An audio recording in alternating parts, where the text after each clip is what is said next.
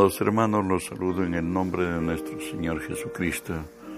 Que la gracia de Él sea hoy sobre nosotros, sobre los nuestros, en el momento que estemos, la circunstancia que pasemos, la confrontación que tengamos. Recuerde que si Dios es por nosotros, nada ni nadie podrá en contra de nosotros.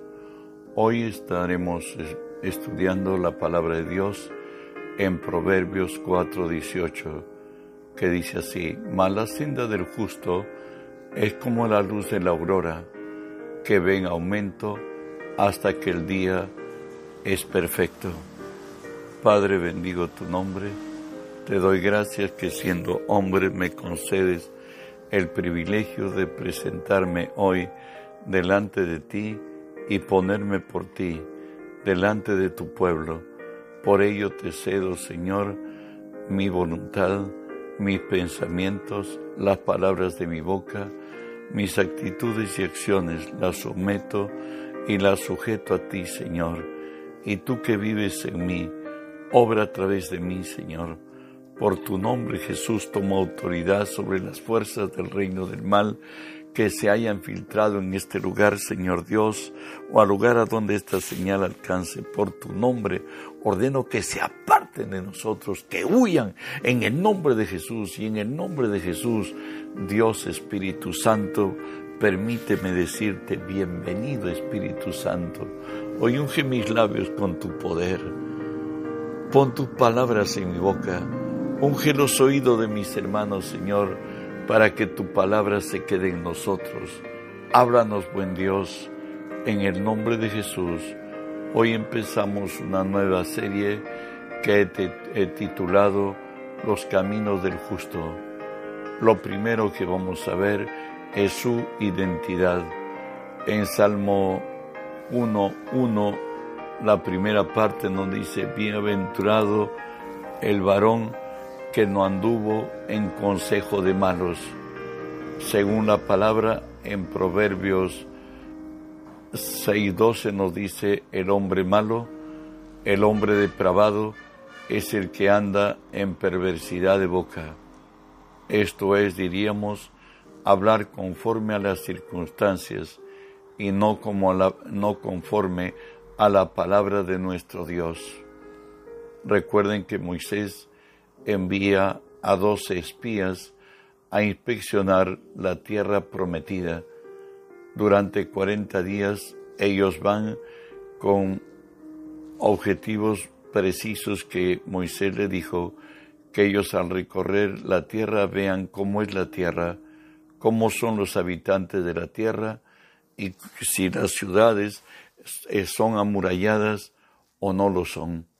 Hoy han vuelto y tenemos a Caleb que dice así en número 13, entonces Caleb hizo callar al pueblo delante de Moisés y dijo, subamos luego y tomemos posesión de ella, porque más podremos nosotros que ellos.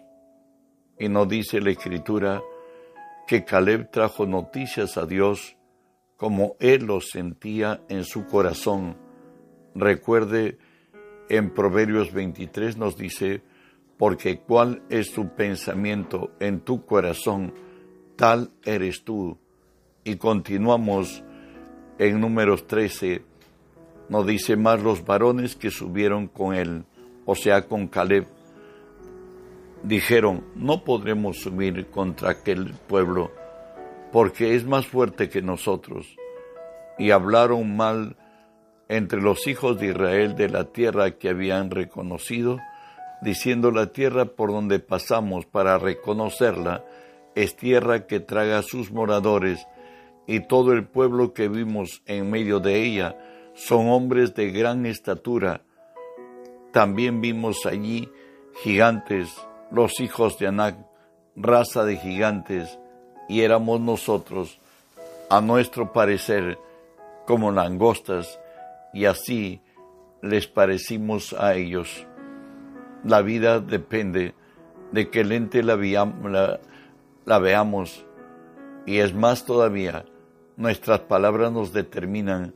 De ello dice Jesús en Mateo 12, porque por tus palabras serás justificado y por tus palabras serás condenado. En número 14 vamos a leer, estos hombres con sus informes racionales causaron que los cuerpos de toda una generación incrédula quedaran en el, desierto. Escuche, dice entonces toda la congregación gritó y dio voces, y el pueblo lloró aquella noche, y se quejaron contra Moisés y contra Aarón todos los hijos de Israel, y les dijo toda la multitud, ojalá muriéramos en la tierra de Egipto o en este desierto, ojalá muriéramos. ¿Y por qué nos trae Jehová a esta tierra para caer a espada y que nuestras mujeres y nuestros hijos sean por presa? ¿No sería mejor volvernos a Egipto? Y decían uno a otro, designemos un capitán y volvamos a Egipto. La sentencia y respuesta divina ante la incredulidad de los hijos de Israel está en números 14 también. Y el Señor dice así, ¿hasta cuándo oiré esta depravada multitud que murmura contra mí las querellas de los hijos de Israel que de mí se quejan? Diles, vivo yo, dice Jehová, que según habéis hablado a mis oídos, así haré con vosotros.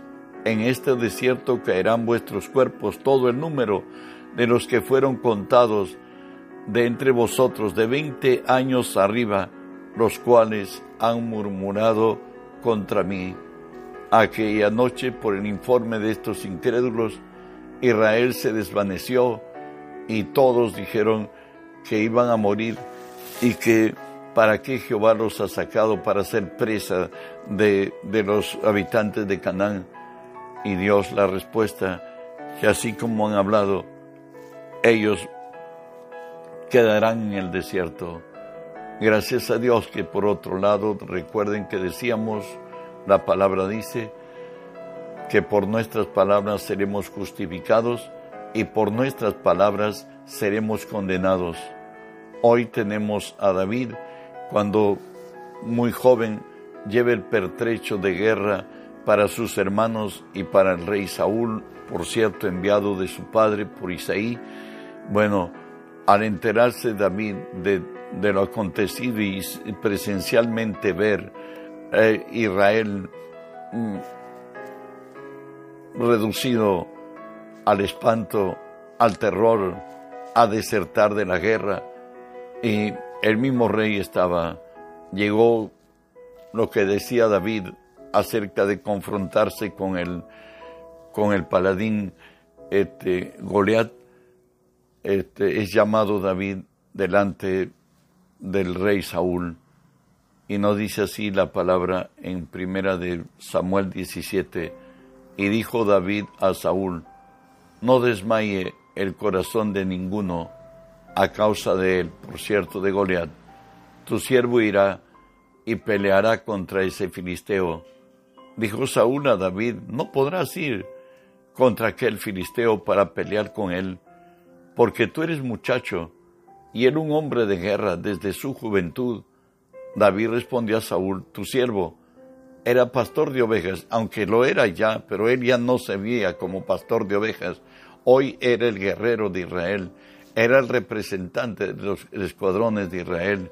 Escuche, y dice, tu siervo era pastor de ovejas de su padre. Cuando venía el león o un oso y tomaba algún cordero de la manada, salía yo tras él y lo hería y lo libraba de su boca.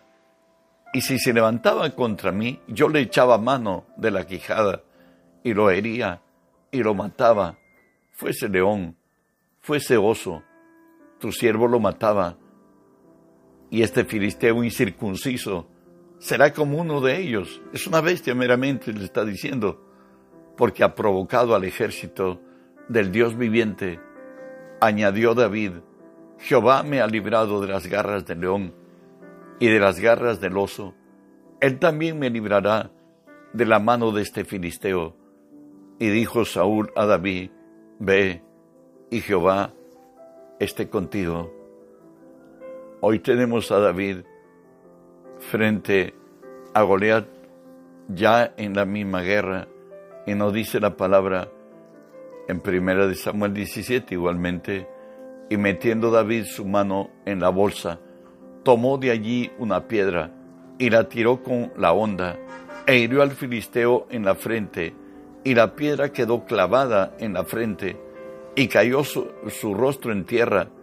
Así venció David al filisteo con honda y piedra e hirió al filisteo y lo mató sin tener David espada en su mano. ¿Sabe qué? Dios siempre tiene la razón. Aunque para el hombre pareciera no tenerlo. Miren lo que nos dice primera de Corintios 1:25, porque lo insensato de Dios es más sabio que los hombres, y lo débil de Dios es más fuerte que los hombres. Hoy veremos a otro héroe de la fe, a un muchacho, a Gedeón, en tiempos de crisis de Israel, donde a cada cosecha venían los madianitas a llevarse la cosecha.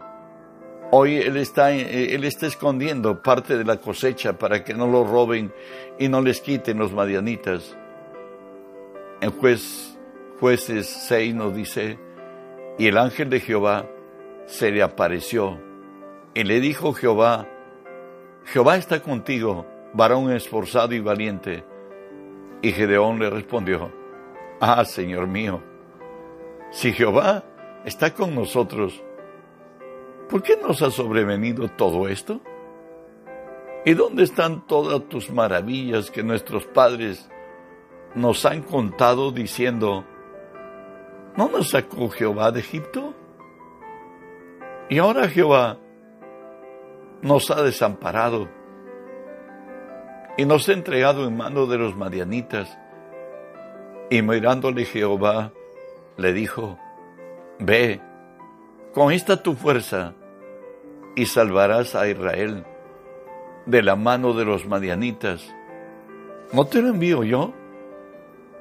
Escuche la respuesta de Gedeón, en un principio. Entonces le respondió, Ah, Señor mío, ¿con qué salvaré yo a Israel. He aquí que mi familia es pobre en Manasés. En otra, Señor, y Manasés, ¿qué vas a encontrar?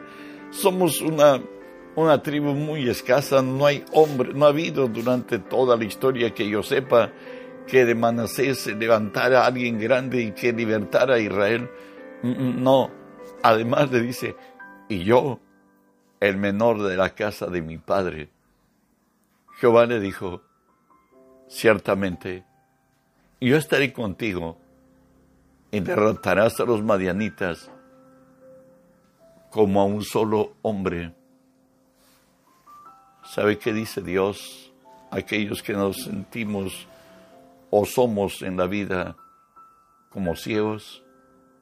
Dice así Dios en Isaías 42, 16, y guiaré a los ciegos por camino que no sabían.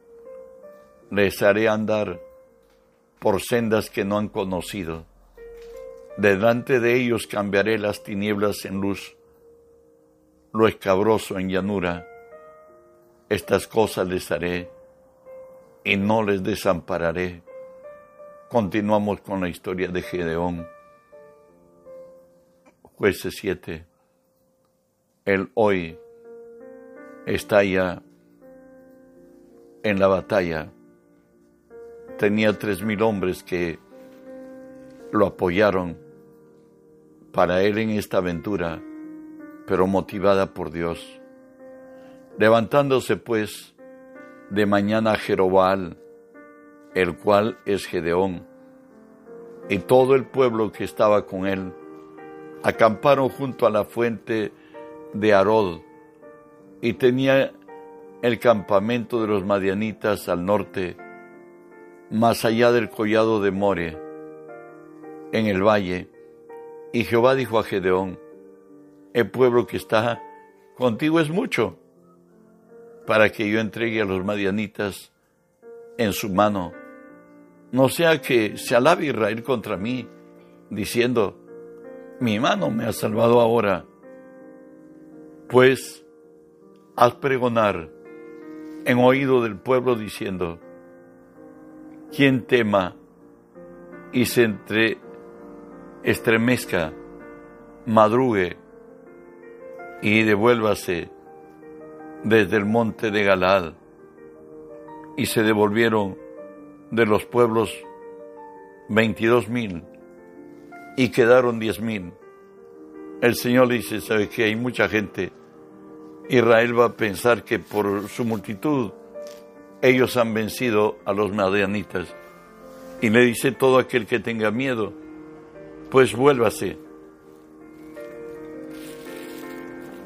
Y desertaron nada menos que veintidós mil. Quedaron diez mil, dice la palabra. Continuamos en jueces 7. Y Jehová dijo a Gedeón, aún es mucho el pueblo llévalos a las aguas, y ahí te los postra, los probaré. Y del que diga yo te, del que yo te diga, vaya este contigo, irá contigo. Mas de cualquiera que yo te diga, este no va contigo, el tal no irá. Entonces llevó al pueblo a las aguas y Jehová dijo a Gedeón, cualquiera que la miere las aguas con su lengua, como lame el perro, aquel pondrás aparte. Asimismo a cualquiera que doblare sus rodillas para beber, y, él, y, él, y fue el número de los que lamieron el agua con la mano a su boca, trescientos hombres y todo el resto del pueblo se dobló sus rodillas para beber aguas. Entonces Jehová dijo a Gedeón, con estos trescientos hombres que lamieron las aguas, os salvaré y entregaré a los madianitas en tus manos y váyase toda la, toda la gente, cada uno a su lugar. Literalmente, más que diezmado estaba Israel. Pero Israel diezmado era lo suficiente. De 32 mil, hoy tenemos 300 personas. Y nos dice la palabra, y los tres escuadrones tocaron las trompetas y quebrando los cántaros tomaron en la mano izquierda las teas y en en la derecha las trompetas que tocaban, y gritaron, por la espada de Jehová y de Gedeón, y se estuvieron firmes cada uno en su puesto en derredor del campamento. Entonces todo el ejército echó a correr, dando gritos y huyendo, y los trescientos tocaban trompetas. Y Jehová puso la espada a cada uno contra su compañero en todo el campamento y el ejército huyó hasta Betzita en dirección de, de y hasta la frontera de Abel Meola en Tabal. Y juntándose los de Israel de Neptalí, de Aser, de Manasés, siguieron a los madianitas y tomaron a dos príncipes de los madianitas, Oreb y Seb, y mataron a Oreb en la peña de Oreb, y a Seb mataron en la peña de Seb. Después les siguieron los madianitas y trajeron las cabezas de Obed y de Seb a Gedeón al otro lado del Jordán. Decíamos pues que Dios lo necio de Dios es más sabio que el hombre, y lo débil de Dios es más fuerte que el hombre. Gedeón fue alzado frente a ejércitos de los madianitas y Dios dio victoria con diezmado su pueblo, solamente con 300 personas venció a los madianitas.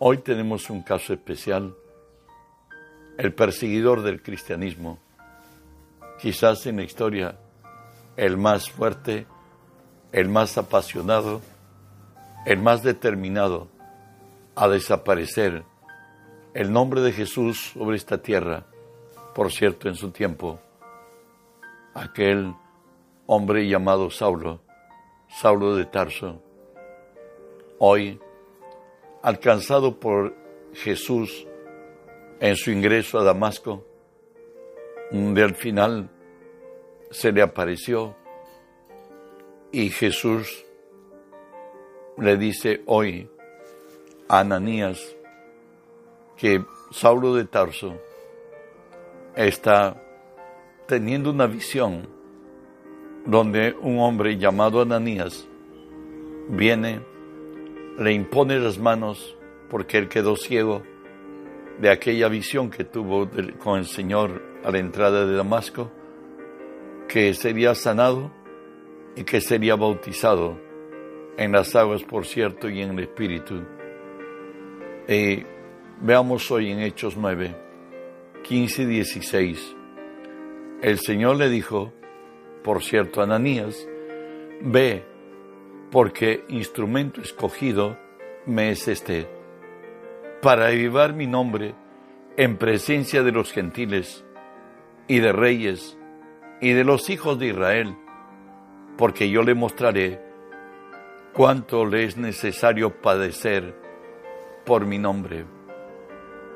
Pablo alcanzado por Jesús, él reflexiona en Filipenses 3, a hoy siendo ya ministro de Cristo, no dice así, del 8 al 11, ciertamente, aún estimo todas las cosas como pérdida, por la excelencia del conocimiento de Cristo, Jesús mi Señor, por amor del cual lo he perdido todo y lo tengo por basura para ganar a Cristo y ser hallado en Él, no teniendo mi propia justicia, por cierto, la que lo tenía en la ley, donde Él decía que era irreprensible, pero según la tradición de sus padres, continuamos no teniendo mi propia justicia que es por la ley, sino la que es por la fe de Cristo, la justicia que es de Dios por la fe, a fin de conocerle y el poder de su resurrección y la participación de sus padecimientos, llegando a ser semejante a Él en su muerte. Pablo deseaba experimentar aún los sufrimientos de Cristo. Él había, sido impactado por la gloria de Cristo. Ahora le llamaba a su Señor. Ahora le decía a su Dios, y que Él quiere conocer el poder de su resurrección, donde aquel que en otro tiempo, considerado maldito por haber sido clavado en la cruz, hoy el Señor de señores, Rey de reyes y Dios de dioses. Al final de Pablo es este, como él dice así, Romanos 15, 17 en adelante. Tengo pues de qué gloriarme en Cristo Jesús en lo que a Dios se refiere, porque no osaría hablar sino de lo que Cristo ha hecho por medio de mí para la obediencia de los gentiles, con la palabra y con las obras, con potencia de señales y prodigios, con el poder del Espíritu de Dios, de manera que desde Jerusalén y por los alrededores hasta Ilírico, todo lo llenado del Evangelio de Cristo, y de esta manera me esforcé a predicar el Evangelio, no donde Cristo ya hubiese sido nombrado para no edificar sobre fundamento ajeno, ¿Sabe qué? Estar en acuerdo con Dios, el requisito único para andar con Él. Nos dice Isaías 14, Jehová de los ejércitos juró diciendo, ciertamente se hará de la manera que lo he pensado y será confirmado como lo he determinado. Es más, Jesús dice, yo soy la vid, vosotros los pámpanos, el que permanece en mí y yo en él, este lleva mucho fruto, pero separados de mí, nada podéis hacer. En Lucas 17 nos dice Jesús así, así también vosotros cuando hayáis hecho todo lo que os ha sido ordenado hacer, decir, siervos inútiles somos, pues lo que debíamos hacer, hicimos. Dios hoy nos ha hablado acerca que el hombre, el varón de Dios, no anda en consejo de malos, andamos en el Espíritu, impulsados por la fe en Cristo y obramos en su palabra. Que la gracia de Dios sea contigo. No olvides de reenviar el mensaje para que el mundo entero sea lleno del conocimiento de Dios, como las aguas cubren la mar. Bendiciones.